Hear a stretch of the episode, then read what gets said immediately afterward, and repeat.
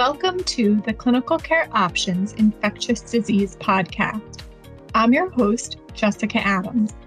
Today's episode is on managing ART with opportunistic infections, featuring Christina Mussini, head of the Department of Infectious Diseases and Tropical Medicine and full professor of infectious diseases at infectious diseases clinics at University Hospital University of Modena and Reggio Emilia in Reggio Emilia, Italy. And William Short, Associate Professor of Medicine in the Division of Infectious Diseases, Department of Medicine at the Perelman School of Medicine at the University of Pennsylvania in Philadelphia, Pennsylvania. They'll discuss key considerations for the use of ART in the setting of opportunistic infections, and following their dialogue, they'll field questions from healthcare professionals. This episode is taken from our series on key decisions in HIV care. You can follow along with the slides, which are available in the show notes. Let's get started and listen in to Drs. Mussini and Short. Great. Thank you so much. So, thank you everyone for taking time out of your day to join us. Um, I know people are joining us from across the globe. So, good morning, good afternoon, good evening, whatever it is where you're at. Again, thank you for allowing us to present this really important data and information. And so I, I, just want to start before I delve into the slides. You know, many of you are not used to seeing webinars on ART and opportunistic infections. And the question is, why is this even an important topic? You know, it's 2022. You're talking about 40 years after this you know, you know, virus was first introduced into the world. So why are we talking about that many, many years? You know, I think it's important to remember for many individuals who have access to care, there really is a, a dramatic change that has been brought about through antiretrovirals and everything else that has come forward with testing and all the treatment advances. However, there's a subset of patients who still are unaware of their HIV status, or if they are aware, for many, many, many reasons, one of the largest being stigma, they have chosen not to come into care and are off ART and really are unable to reap the benefits that we see. And so we do have patients present with this. And I think it's important because these conversations come up. And as you see, as we both go through our presentations, that managing these cases are very complex and they require certain intricacies in terms of timing of ART, when you can and cannot use steroids. And, and really what you want to do is make sure you do no harm. And I have to say, before we even delve into this, if you're unsure, it's not a problem if you go back and look this up up. I always do. Every time I have someone that oh, OI, I make sure I have the most up-to-date information because I want to make sure I do no harm because data are still emerging. It's just that we lately have all been focused on, you know, management of ART without OI. So let's delve into our first case. So this is a 35 year old female presents with a two to three week gradual onset of shortness of breath associated with weight loss and dysphagia. Sounds very classic, right? Very classic for PCP. On exam, you notice this person is bitemporal wasting, person's febrile, tachypneic, and has oral candidiasis. So right off the bat, before you even see, you know this person's very sick. So this has been going on for a couple weeks. They have a fever. They're starting out tachypneic. You haven't even started treatment. You do a chest x-ray, there's bilateral multifocal infiltrates. You do an HIV screen because this person's not been diagnosed and has actually never had an HIV screen. You get a reactive screen and you have a confirmation of an HIV-1 antibody afterwards. You send off labs, CD4 viral load genotype. I'm going to go through the labs in a second, but really all that has come back and your genotype is still pending. You start the patient on trimethoprim sulfa, 5 mg per kg IV Q8, because the patient has no history of documented allergy to either component. And because the patient is breathing very fast and has a low oxygen saturation, you again add steroids, which is really part of the standard protocol. Unlike what you would see here, you would think this would be a straightforward case. This person actually clinically deteriorates and gets intubated. And you do a confirmatory test to find out this person does have pneumocystis just some key highlights here. I'm not going to go through everything, but you see this person has a CD4 count of 20. So this is a nadir of CD4 of 20 and a virus load of 125,000, a low BMI, and then the GFR is greater than 60. And remember, that's important because you're using um, trimethoprim sulfa, which we know can cause problems with uh, nephrotoxicity as well as hyperkalemia. So you want to make sure you're on top of that. So, question comes up is while you're managing the opportunistic infection, you're given the steroids, you're doing the ven- ventilator management, you're managing everything there. And you have someone come and say to you, when would you start antiretrovirals in this patient? And for a long time when I trained, it was taboo to even consider starting antiretrovirals in this setting. You always waited till they came to the office. And then this landmark study came out. It was an, an ACTG study 5164, led by Andy Zolopa, that really asked that question. Do you start ART immediately or do you defer it in patient with active opportunistic infections? Before I even get into what happened, I think it's really important for you to put in your head because when we go to Dr. Mussini's talk, she's going to really lay out some differences. So I don't want you to walk away thinking this answers every question. There really are going to be differences when you start talking about cryptococcal meningitis or tuberculosis. So in this trial, it was clear patients with TB were ineligible. So that was an exclusion criteria. So what were the most common OIs? The pneumocystis was the most seen in 63% of the cases, crypto in 12, and bacterial infections. I actually went back yesterday because a question came up. There was some toxo in there as well. So there were smaller percentages, but really it was largely on pneumocystis. And what happened is you saw that within 48 hours of randomization, the patients were to start ART within 14 days of an acute OI treatment. So that was the immediate arm versus waiting till you completed the OI treatment. And that was called the deferred arm. And that was somewhere between week four and week 32. And what you see clearly is that their rate of AIDS progression or death, which was their primary endpoint, was 14.2% in the immediate versus 24% in the deferred arm.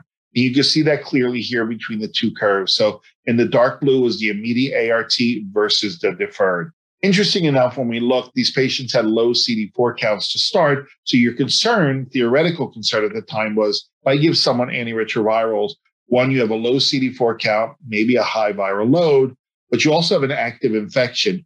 Was that going to make the case for paradoxical immune reconstitution inflammatory syndrome? And what you saw from the study, which was key, is that there was no difference in iris between either arm. So six in the immediate and nine in the deferred. So really, this is the standard when we talk about how to manage uh, PCP. This is just going over when to start. And this is a really nice um, guideline from EX, the DHHS, and the IAS USA. And this is in general. And we really have in the field moved to starting antiretrovirals as soon as possible largely for two reasons. One is for decreased transmission. We know that treating someone with HIV to lower the viral load really decreases the chance of transmission to the partner without HIV. But also the START trial showed that as a result of delaying, there was an increase in AIDS defining and non AIDS defining illnesses. And really that set the stage for really a change globally for when we actually start antiretrovirals, it really is at diagnosis. We no longer have CD4 thresholds. However, when you look at patients with OIs, you can see straight down, most of them say within two weeks. And again, Dr. Mussini is going to cover, and I think it's important that we cover this, areas where it's a little different than within two weeks of starting your opportunistic infection. So, what do you do and what ART regimen? Say you do not think this person is going to be able to get extubated within that two week time frame. So, what ART regimens you consider for this patient when PCP was intubated and unable to swallow? Here's some data, and, and I, I want to draw your attention to the bottom. Both have great resources. I use the one on the right, the PDF format, the most because I can print it out and it's updated every year. And it really goes through which tablets can be crushed, which tablets are there liquids available, and what tablets cannot be crushed. And I think this is important because things change so much. This table here is a condensation of, of all those guidelines. And I think if I was going to put this patient on a regimen, let's just say I would go with what if they weren't intubated? I would either go with a single tablet with an integrase inhibitor and probably TAF. And if not, maybe two single drugs. So you go looking here to see what data do we have and what you can see is when you go down tablets can be crushed, you go down to integrase, you can see dolutegravir can, raltegravir can. The one thing that's listed here as can be crushed, and I just will advise some caution, it says things with TAF. And if you look up here, TAF. And when you actually look through this document, per the package insert, TAF cannot be crushed, but there are case reports of people having crushed. So again, I leave you to draw your own conclusions. I tend not to do that. And then I wind up using a TDF based regimen, which I can crush and then later switch to TAF when they're extubated. For some people, you may say, well, this person's on very, they're very sick. They're on high dose trimethoprim sulfa, you know, 15 to 20 mgs per kg, which is a lot. And then you have TDF, which may be nephrotoxic. So maybe I'll hold. So I think this does get complicated, but if you go down, you know, something like dolutegravir is very easily crushable. All right, so let's switch gears now. We're going to talk about Kaposi sarcoma, something you don't hear about a lot in lectures, but I think it's worth bringing up. So here you have patient case two, and you have a 28 year old male diagnosed with HIV two years ago, but again, lost to care and now comes to reestablish. When you examine him, you see a couple things. He has a couple raised nodular purple lesions on his hard palate and two to three raised purple lesions on his chest. I stop here like I did yesterday, and I, I won't prolong it, but I just encourage you. I know you do it, but if you don't, please do it. Please examine inside someone's mouth. There really is a host of pathology that you can find. It's not just thrush. You can find oral lesions. You can find gingivitis. You can find decaying teeth. I mean, there's all leukoplakia. There's a lot of things you can really gauge from someone by looking in the mouth. I'm not a dentist, but I, I, I look in everyone's mouth, even if they're coming in for a short visit. So sometimes, and you'll see later that sometimes the oral may be the only place where you see these lesions. Patient was sent to dermatology for a biopsy, and what you see back on histology, it has things suggestive of Kaposi sarcoma, and then the HHV 8 is positive of molecular staining you do do um, evaluation and there's no evidence of visceral Kaposi sarcoma. This person's number is the CD4 counts 100, the viral load's high. You can see all the rest of the parameters. So let's talk a little bit about KS. So this is human herpes virus 8, and that's associated with all types of Kaposi sarcoma. So remember, there's a couple mm-hmm. different, there's the classic, there's endemic, HIV related, and transplant related. But if you look at all of them, HHV8 has been associated with this, and that's really what you saw from your molecular results. Occurs most frequently among patients with HIV that have advanced immunosuppression with a CD4 less than 200. I will say, and someone brought it up yesterday, and, and I think it's important that we have started to see cases in patients who are virally suppressed. So CD4 counts above 500, they're virally suppressed, and they actually have evidence of KS. That has occurred as well. Most patients present with hyperpigmented, non-tender macular or nodular skin lesions. One third have oral lesions. And again, that really is important. And it tells you that you should really be looking inside someone's mouth. Patients can have visceral involvement that may be symptomatic there for the pulmonary, their GI tract. So when I see someone who I see a cutaneous lesion, I always get a chest x ray. I look for pulmonary symptoms. I make sure there's no blood in their stool and make sure they have evaluation there. So it's really important to sort of rule that out. And again, I told you about diagnosis. Diagnosis really is cytology and immunologic cell markers, histology as well, but not exam. So just looking at a lesion is not sufficient to say that's Kaposi sarcoma. You do need a biopsy. And one of the differentials that comes up is, is this bacillary angiomatosis.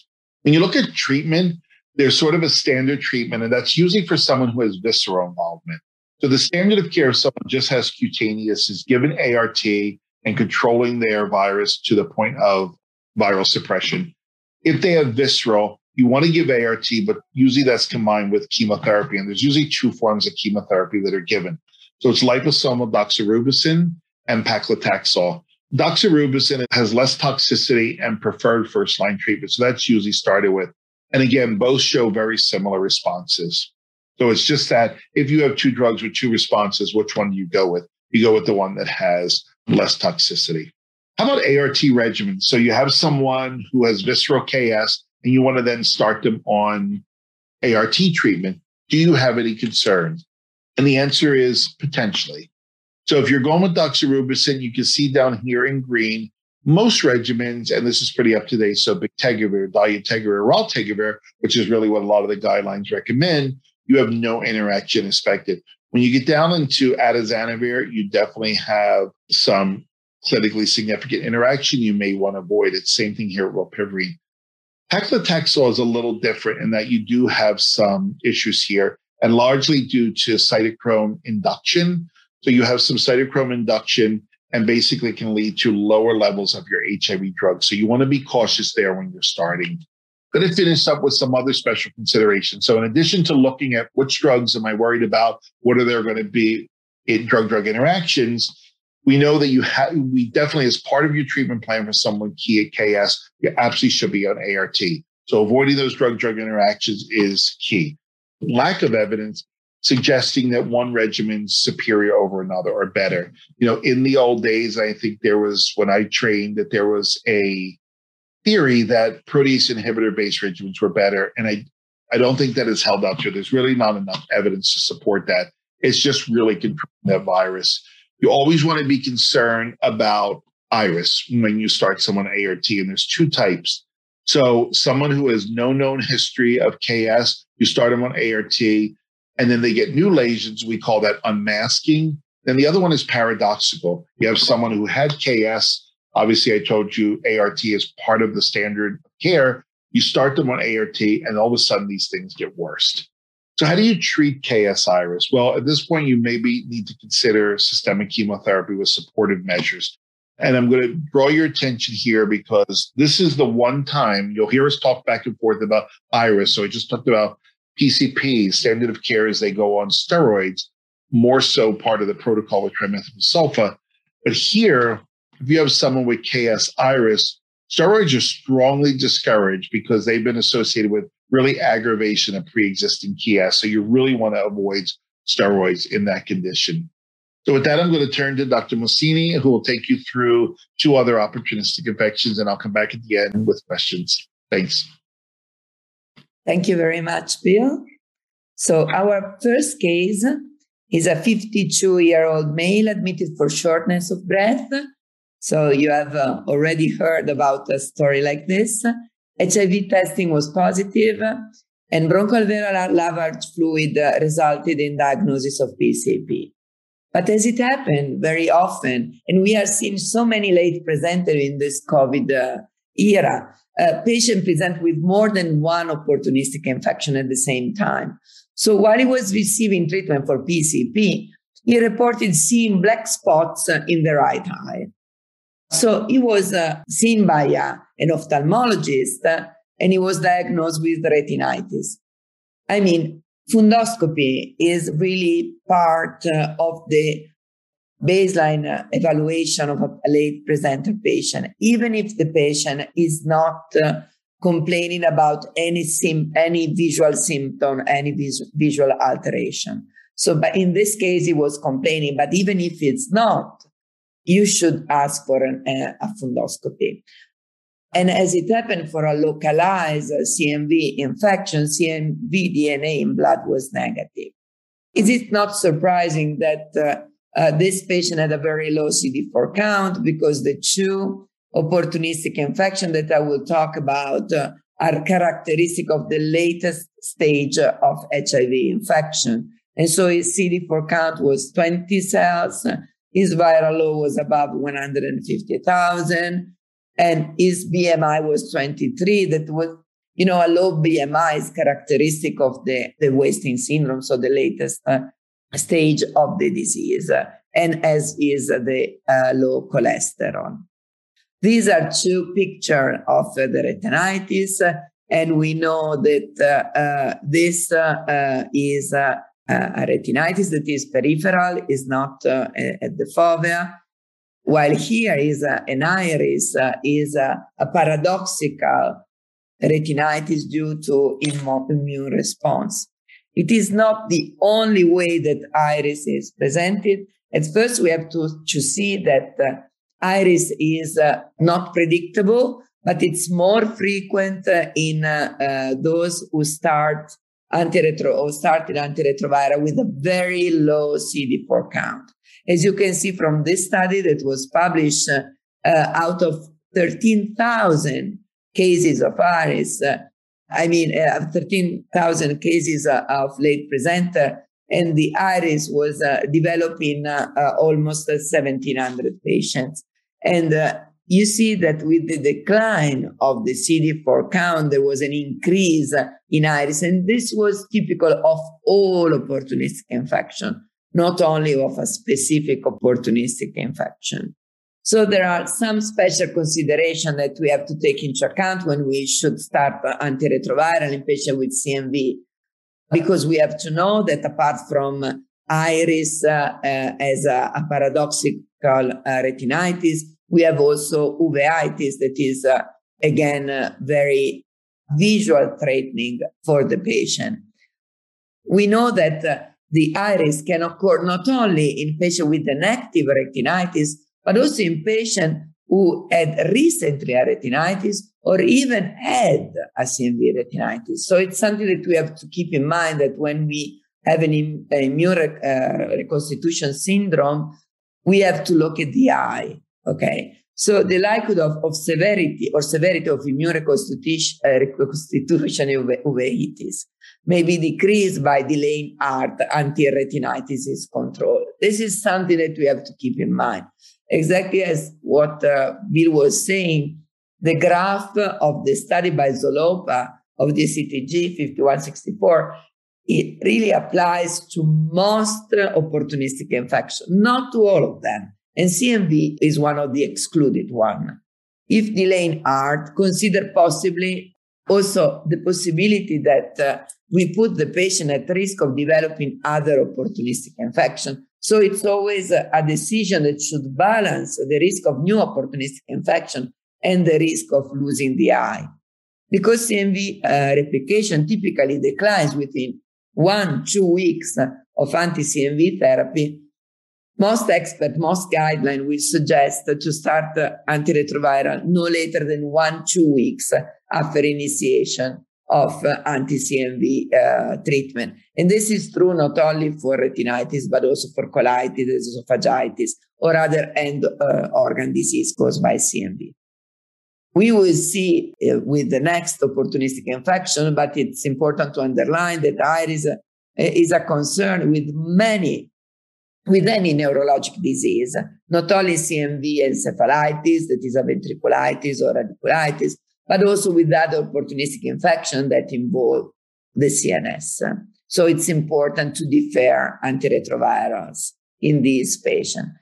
This is the treatment for uh, CMV retinitis. You know that there is an initial treatment uh, followed by a chronic maintenance therapy. We should differentiate between the peripheral involvement, involvement where the risk of losing the, the vision is very low. So we could uh, decide to treat either with an, an IV a treatment with ganciclovir or with uh, an oral treatment with valganciclovir.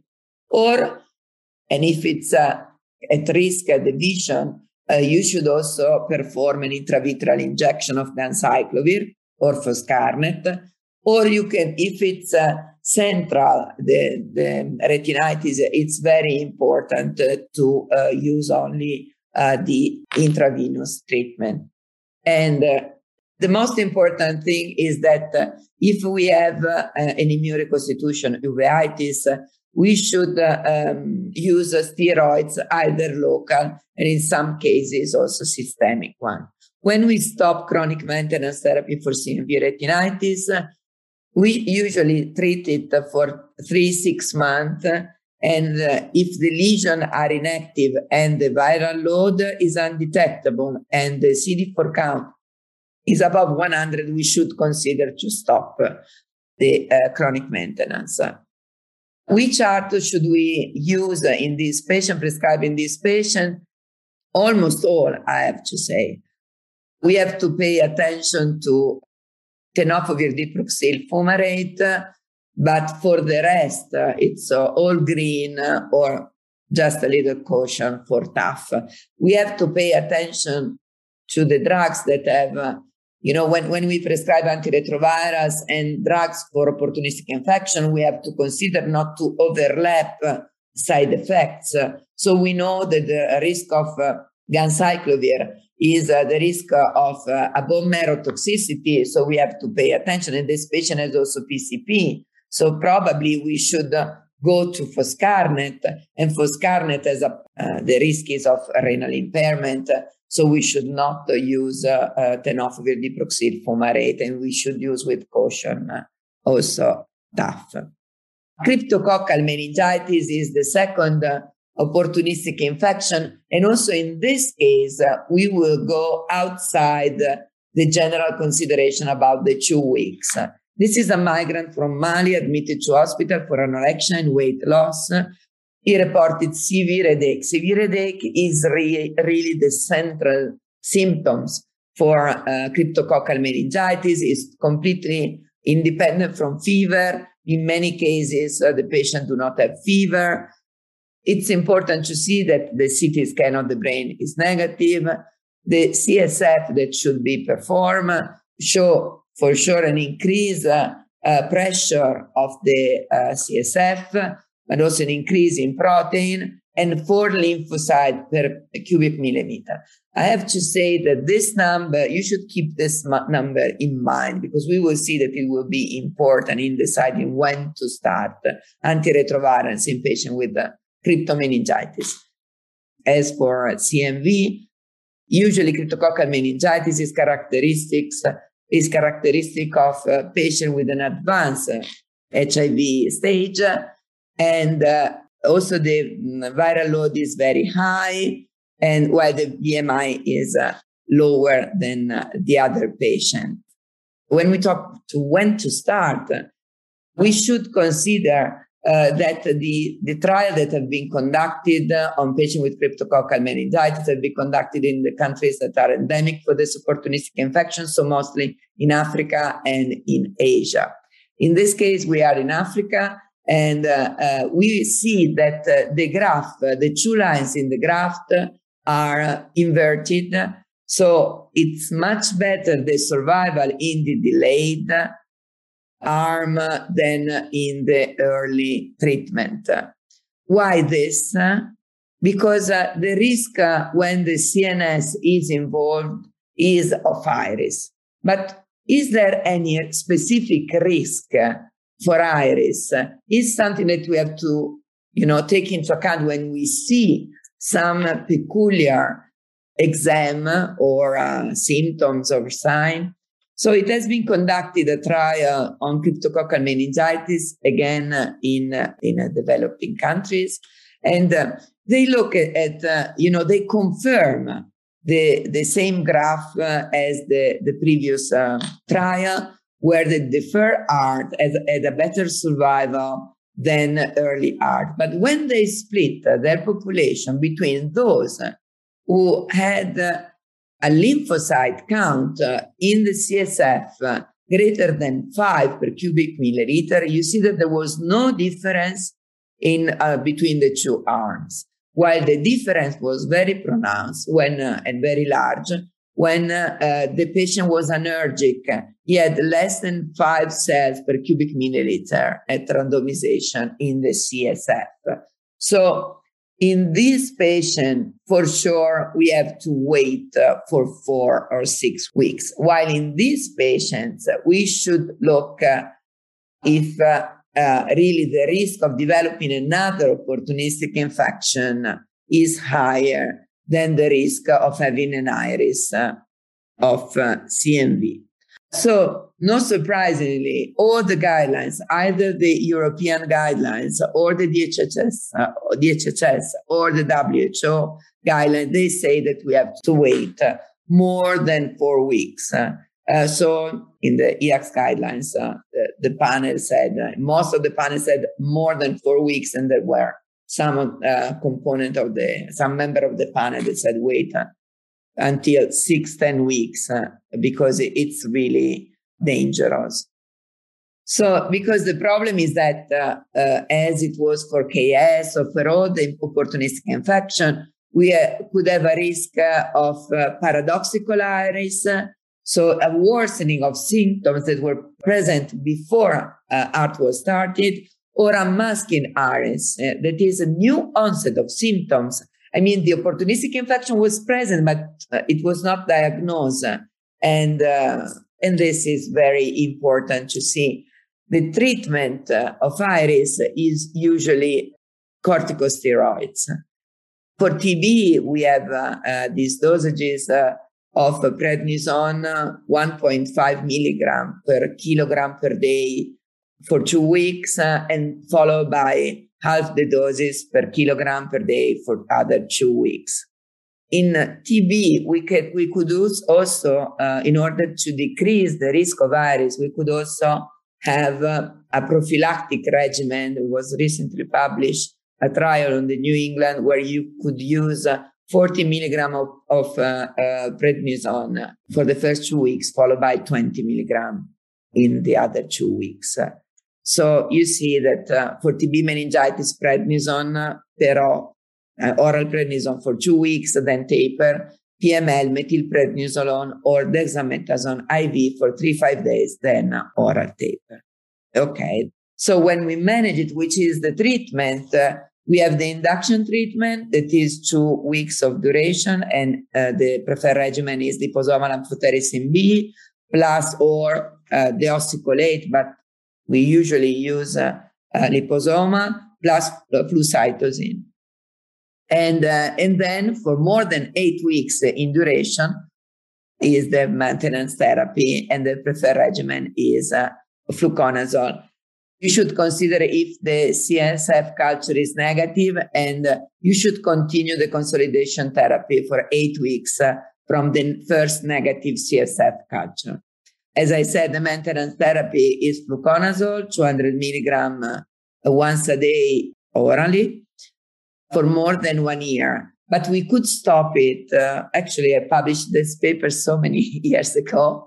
We uh, should stop it uh, uh more than one year from start art. Patient who stays asymptomatic for cryptococcal infection and the, when the CD4 count is above 100 cells.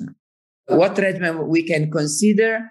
We have to pay attention to fluconazole because azole has a lot of uh, DDIs and also to uh, flucytosine and amphotericin B, especially for uh, the side effects on kidneys. So I, I leave to Bill the take home messages. Great. Thank you so much. All right. So hopefully through our discussion of these four OIs, really the take home points are that really initiating ART as soon as possible with most opportunistic infection, that's usually within two weeks. But again, the exception is those infections where you have CNS involvement and the risk of iris are maybe the exception. So there you want to consider delaying about four to six weeks after initiation of fungal treatment for cryptococcus. Always consider drug-drug interactions when you're starting antiretrovirals for the OI, you know, for maybe some of the things like PCP and crypto, they're they're short term, but then there's also longer terms in maintenance. So you really want to make sure you have a role in making sure the, they, they don't cause any harm.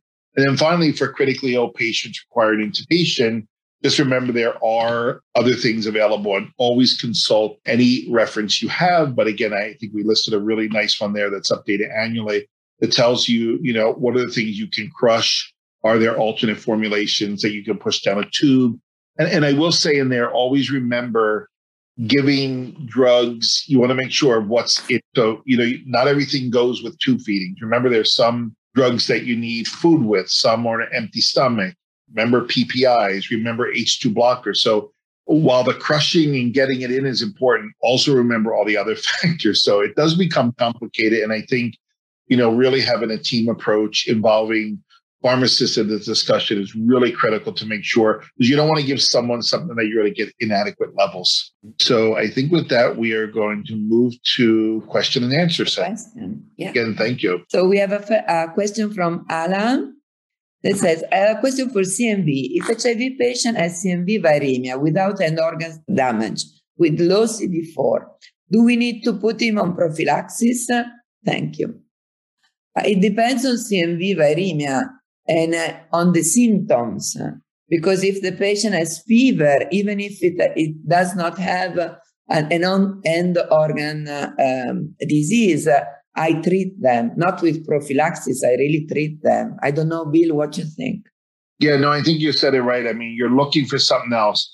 I find, and I just got called yesterday about this. It was a patient who came in he had many other things. He had lymphoma, new diagnosis of HIV, syphilis, and they sent off a bunch of tests. And then about two weeks later, you know, he's coming in for chemo and they call and they're like, oh, he has low level CMV viremia, 100 copies. And it's like, do we need to treat? And it's like, I think you found your reason.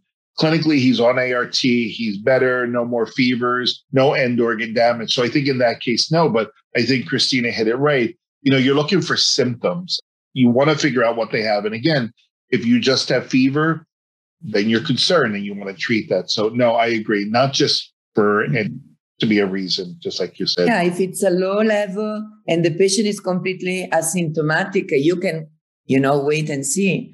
You start antiretrovirals uh, and yep. see what's happened. Maybe with the increase in CD4 count, it will control the CMV viremia.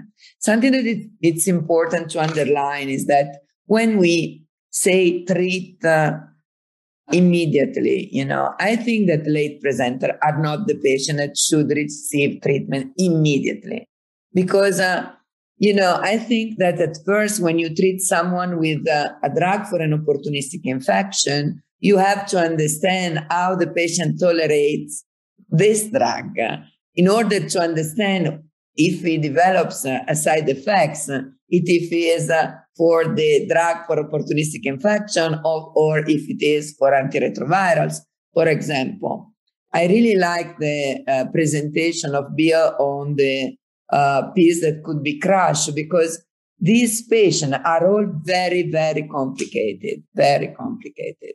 And the idea, for example, in my case, to treat uh, at the same time with uh, cotrimoxazole and with ganciclovir, it's something that will end up with a bone marrow suppression for sure. So you should uh, change either to a second line uh, in uh, in PCP or to foscarnet in in CMV. I really like that young doctors attend these webinars. And I know that you could see also, we, we didn't talk about iris and TB because there has been already a webinar in CCO, so you can look for it. Because it's not easy to, you know, when we talk about antiretrovirals, antiretroviral is not easy at all, especially in, uh, in those who are uh, resistant. But uh, treating OIs uh, is even more complicated. Oh, and I want to piggyback on what you said. I think it's really important. So, why why did someone get into this? You know, why are they presenting with an OI? so either they were not engaged in care or they they came in care and something drove them away. And then, like Christina said, you're going to give them multiple pills. They're going to be very sick, and then they're going to leave care again. And so I think you have to be very careful and work with patients here because it's it's really important. You don't want to do harm. And again, I think it's just really, really important. Work with the patient, develop a rapport, talk through this because the other thing I found is when someone presents with a CD4 count of 400, 500, and I start them on ART, they come back and they say, maybe a little nausea. I really felt great. But when I have that patient who has a CD4 count of 50, they're very sick when I start them on ART. It's, it's really, you know, unbelievable. They don't really know what to do. They're like, I really feel sick. And, and then I always say they get into the cycle where it spirals down because then they develop OIs and you're adding more pills to someone who's already sick. So it gets complicated. I think there's another question that Yeah, that was asked yesterday. And so we can discuss it now. If newly diagnosed HIV patient present uh, presented with iris and cryptococcal meningitis, when should steroid avoided? Uh, that is a very, very good question because uh, steroids are usually contraindicated in cryptococcal meningitis. But in iris, um, I think that the th- first thing that you should do is to discontinue antiretroviral therapy because it's something that uh, you should not maintain this. and then try with low dose of steroids. But it's, uh, you know, while in KS, uh, you have the, you know, the weapon of the chemotherapy in cryptomeningitis while the patient is on tre- antifungal treatment and you discontinue uh, antiretroviral, the only possibility that you have is to try to use uh, steroids. I would not go for a high dosage, but I would try and see what's happened. But it would be a disaster. That's why it's important to wait because iris in the CNS it's a huge problem. It's the same for PML. We didn't talk about PML, but iris in PML is devastating and the patient could die. I had a patient who died on fostemsavir because he had a, a PML that was severe. And after he could re- immune reconstitute his uh, CD4 count after like uh, five years that he had five CD4, he died of, uh, of PML. So it, it was you have to pay attention on iris and that's why we are doing these webinars and i think that it's very important not to talk only about uh, uh, you know the single pill or three versus two but to talk about uh, really opportunistic infection. And the complexities right? I've been doing this over 20 years and, and like i say every time one comes in i make sure i'm up to date. The other thing and christina you said it a lot of times I find I'm not challenging, but for example, someone came and saw a patient that I saw and said, Oh, the person has CMV retinitis. I said, So tell me what you saw. But I want to know what you saw. And they said, Oh, cotton wool spots. And I said, Well, that's not CMV retinitis. And it was a young ophthalmologist who had not trained. And I remember the fellow looking at me and she's like, Why are you challenging him? I said, Because cotton wool spots is not CMV. CMV is very classic. There's hemorrhage, there's exudate. It's very different. And I said, and he said, well, it's HIV. Right? Yeah. Right. It's just HIV. And and so long story short, we we debated back and forth and I demanded the attending come and look. And the attending saw and said, no, this is not CMV. And it's like, okay, that's true. You don't want to add ganciclovir, like you just said, that you're committing this person to another medication that's toxic, bone marrow suppressant. So you have to know that's why you need someone with a little bit of a gray background to sort of yeah. You don't normally deal with these every day anymore and and they're challenging. They look to you as the expert and when you've only seen one case so that's why hearing these webinars and and always keeping fresh on this is really really critical thank you to doctors Mussini and short and thanks to you the listener to listen to more episodes in this series and to see slides and webcasts on key decisions in HIV care, see the links in the show notes. Thank you and have a great day.